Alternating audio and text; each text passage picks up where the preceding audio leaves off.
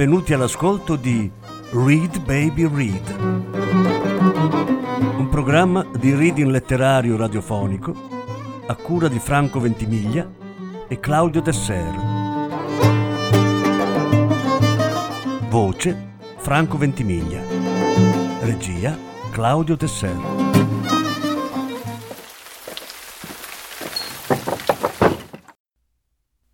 Don De Lillo il silenzio. Sesta parte. E uno degli studenti una volta ha raccontato un sogno che aveva fatto. Era un sogno incentrato sulle parole, non sulle immagini. Due parole. Si era svegliato con queste parole e gli occhi persi nel vuoto. Ombrella ascoso. Ombrella con l'apostrofo finale e ascoso. Questa parola aveva dovuto cercarla sul dizionario. Come aveva fatto a sognare una parola che non conosceva? Ascoso, nascosto. Ma la cosa davvero misteriosa era ombrella con l'apostrofo. E le due parole insieme. Ombrella ascoso. Rimase in attesa per un po'. Tutto questo nel Bronx, disse infine, facendo sorridere Diane io lì che ascoltavo quei ragazzi e quelle ragazze che discutevano di questa cosa, gli studenti, i miei alunni, e anch'io mi chiedevo come interpretare quelle parole. Un uomo nascosto sotto un ombrello? Pronto a tendere un'imboscata? E intanto l'autore del sogno mi guardava come se io fossi responsabile di quanto gli era successo mentre dormiva. Tutta colpa mia. Ombrelle con l'apostrofo. Bussarono alla porta. Un suono fiacco. Gli ascensori non funzionavano. Bisognava farsi a piedi otto piani. Diane era pronta davanti alla porta, ma aspettò qualche istante prima di afferrare la maniglia. Speravo foste voi. Siamo noi, più o meno, disse Jim Cripps. Si sfilarono i cappotti e li buttarono sul divano. Diane fece un gesto in direzione di Martin e disse il suo nome. Seguirono strette di mano e mezzi abbracci. Max era in piedi, con un pugno serrato in alto a mo' di saluto. Vide la benda sulla fronte di Jim e, simulò una scazzottata.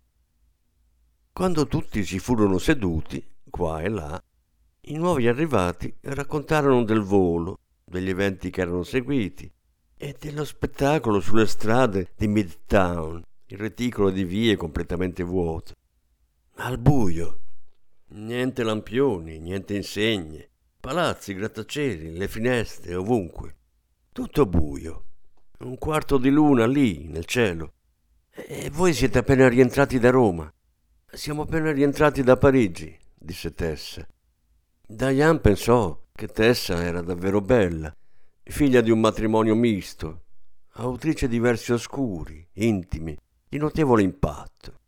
I due vivevano nell'Upper West Side, il che significava che avrebbero dovuto attraversare Central Park nel buio totale, per farsi poi un'altra scarpinata più lunga verso Uptown.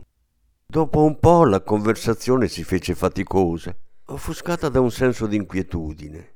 Jim parlava guardando in basso un punto in mezzo ai piedi e Diane faceva ampi gesti con le braccia indicando eventi che stavano succedendo in posti al di là della loro limitatissima portata. Mangiare. È il momento di mettere qualcosa sotto i denti, disse Diane.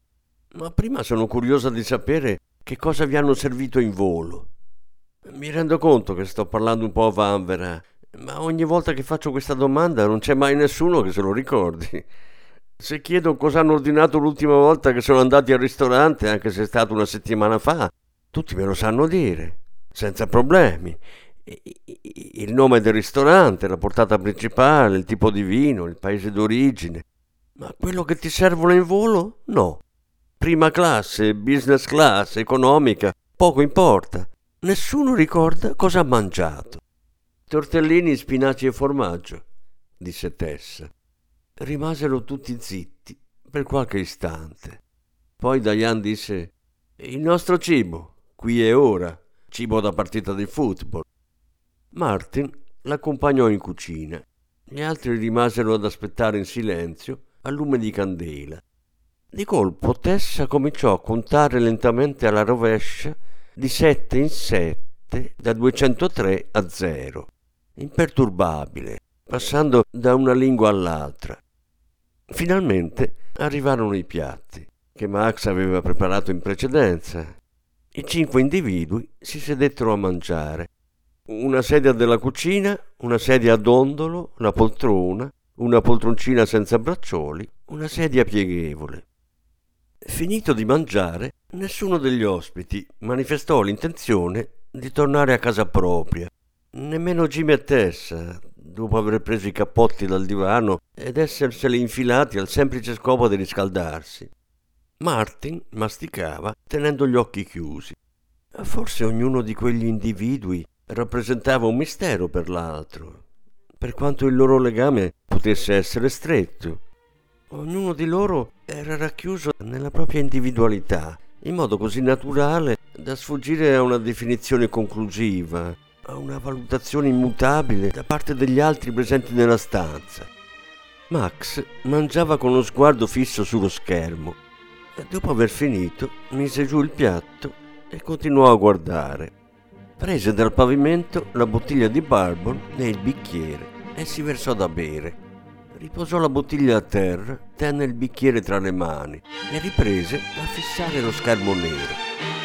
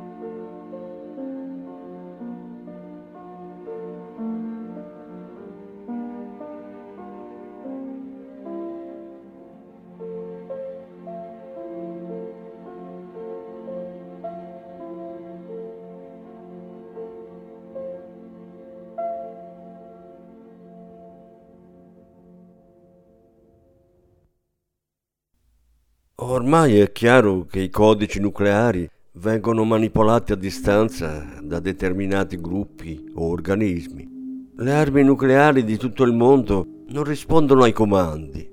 Niente missili che si alzano in volo sopra gli oceani. Niente bombe sganciate da aerei supersonici.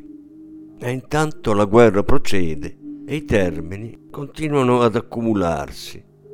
Attacchi informatici, intrusioni digitali, aggressioni biologiche, antrace, vaiolo, agenti patogeni, i morti e i menomati, morte per fame, pestilenze e cos'altro, reti elettriche che collassano, le nostre percezioni personali che sprofondano nella supremazia quantistica.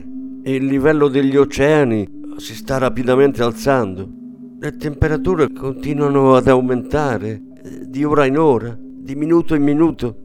La gente vive in prima persona i ricordi di conflitti passati, la diffusione del terrorismo, le riprese traballanti di qualcuno che si avvicina a un'ambasciata con addosso un giubbotto esplosivo.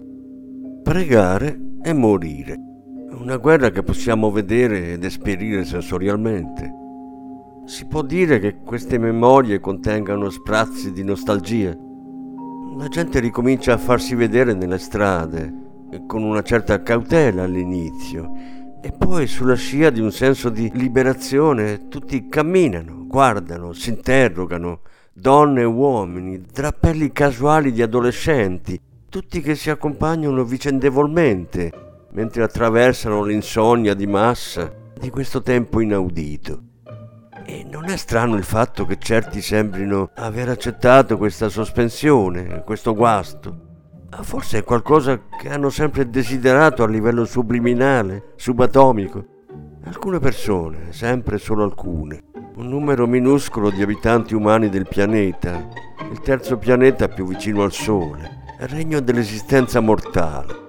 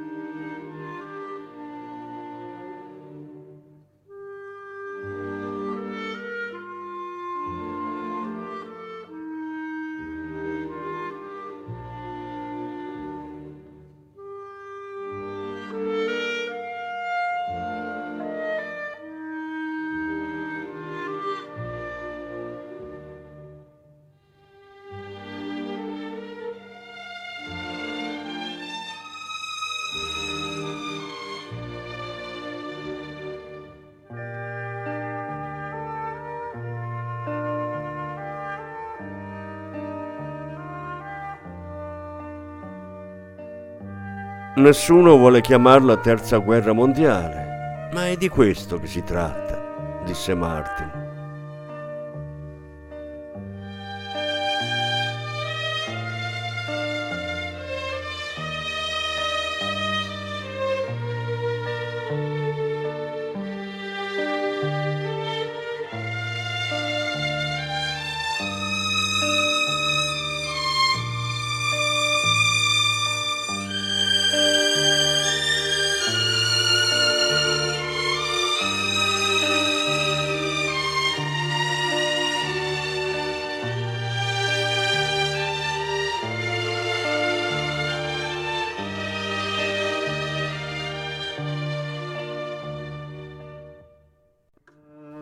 A quanto pare tutti gli schermi, ovunque, si sono svuotati.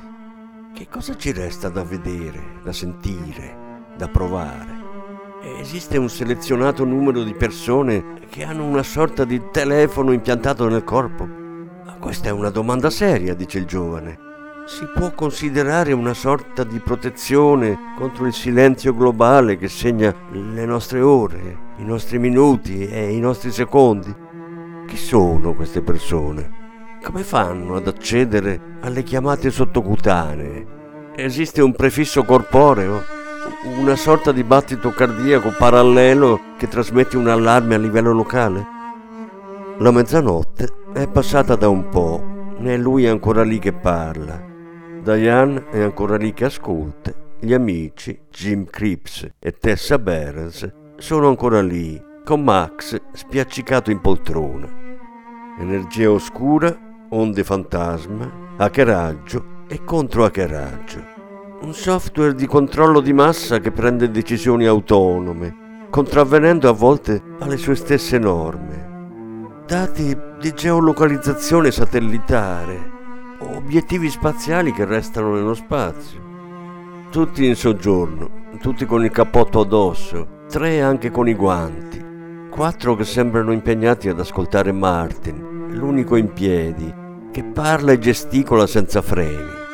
Il tempo che sembra aver fatto un balzo in avanti. A mezzanotte c'è stato forse un peggioramento del guasto e la voce di Martin che sta cominciando a cambiare.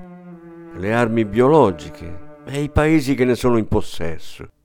Comincia a snocciolare una lunga lista, interrotta da un accesso di tosse. Gli altri distolgono lo sguardo. Martin si asciuga la bocca con il dorso della mano, che poi guarda attentamente prima di riprendere a parlare. Alcuni paesi, un tempo accaniti sostenitori delle armi nucleari, parlano adesso la lingua delle armi viventi. Germi, geni, spore, polveri.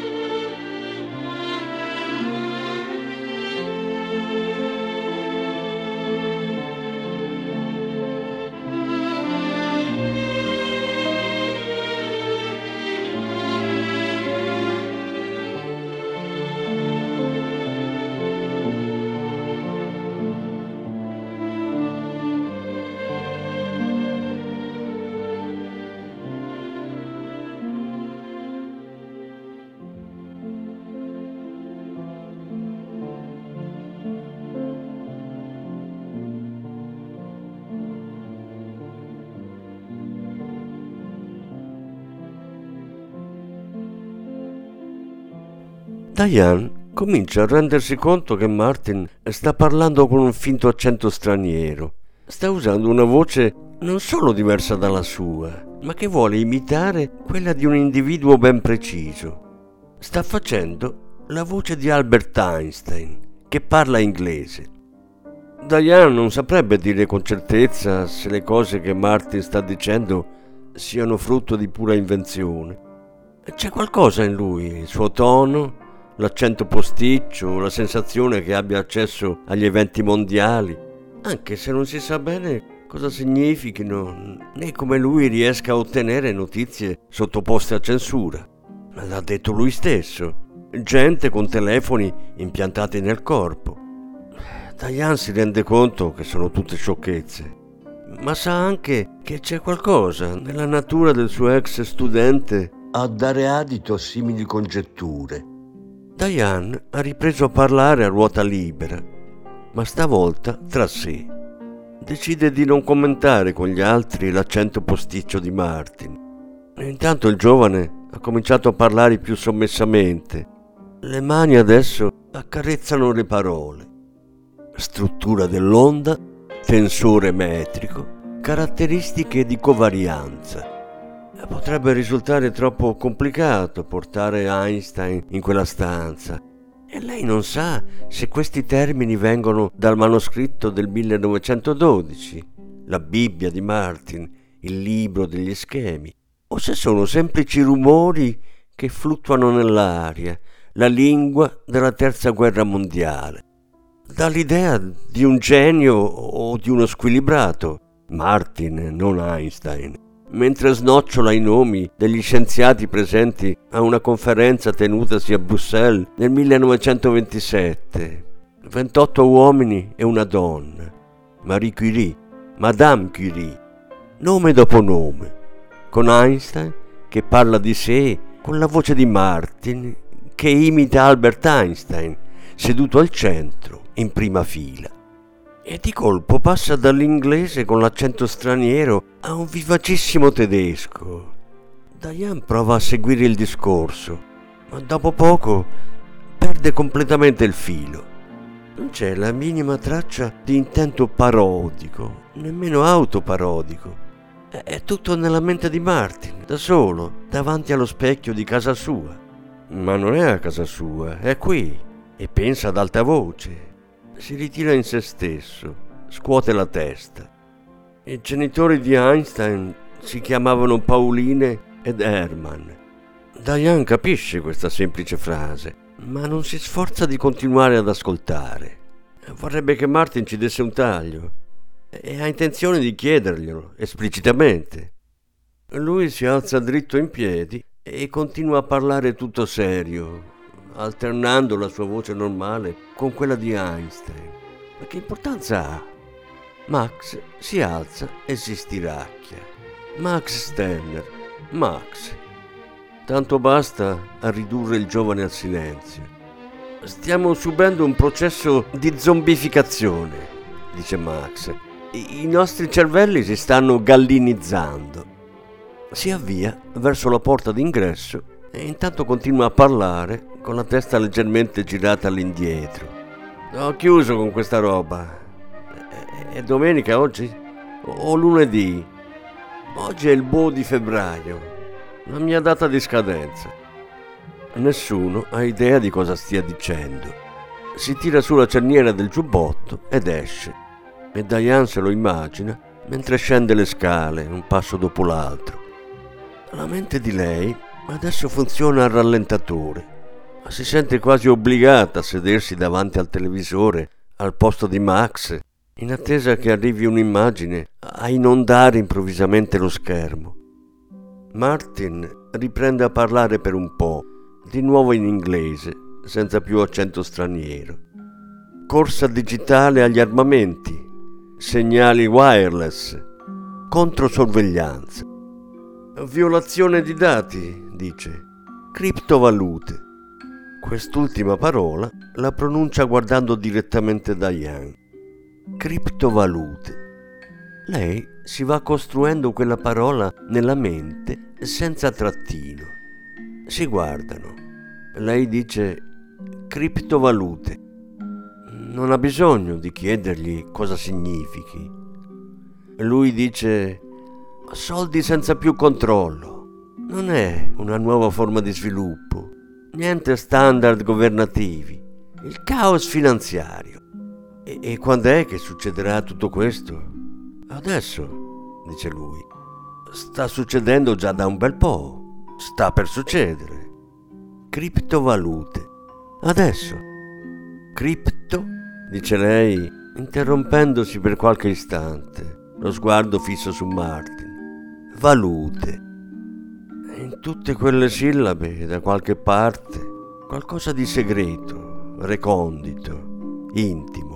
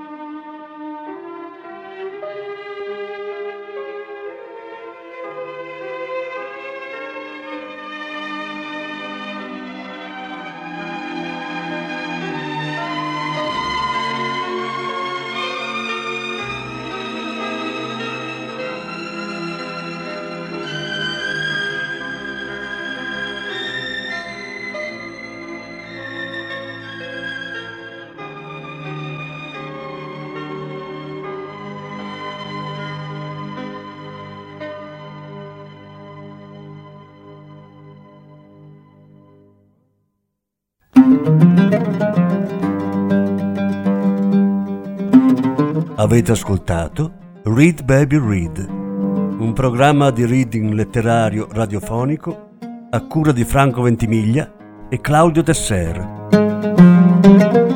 Grazie per l'ascolto, alla prossima settimana. La successiva parte sarà trasmessa la prossima settimana. Thank you.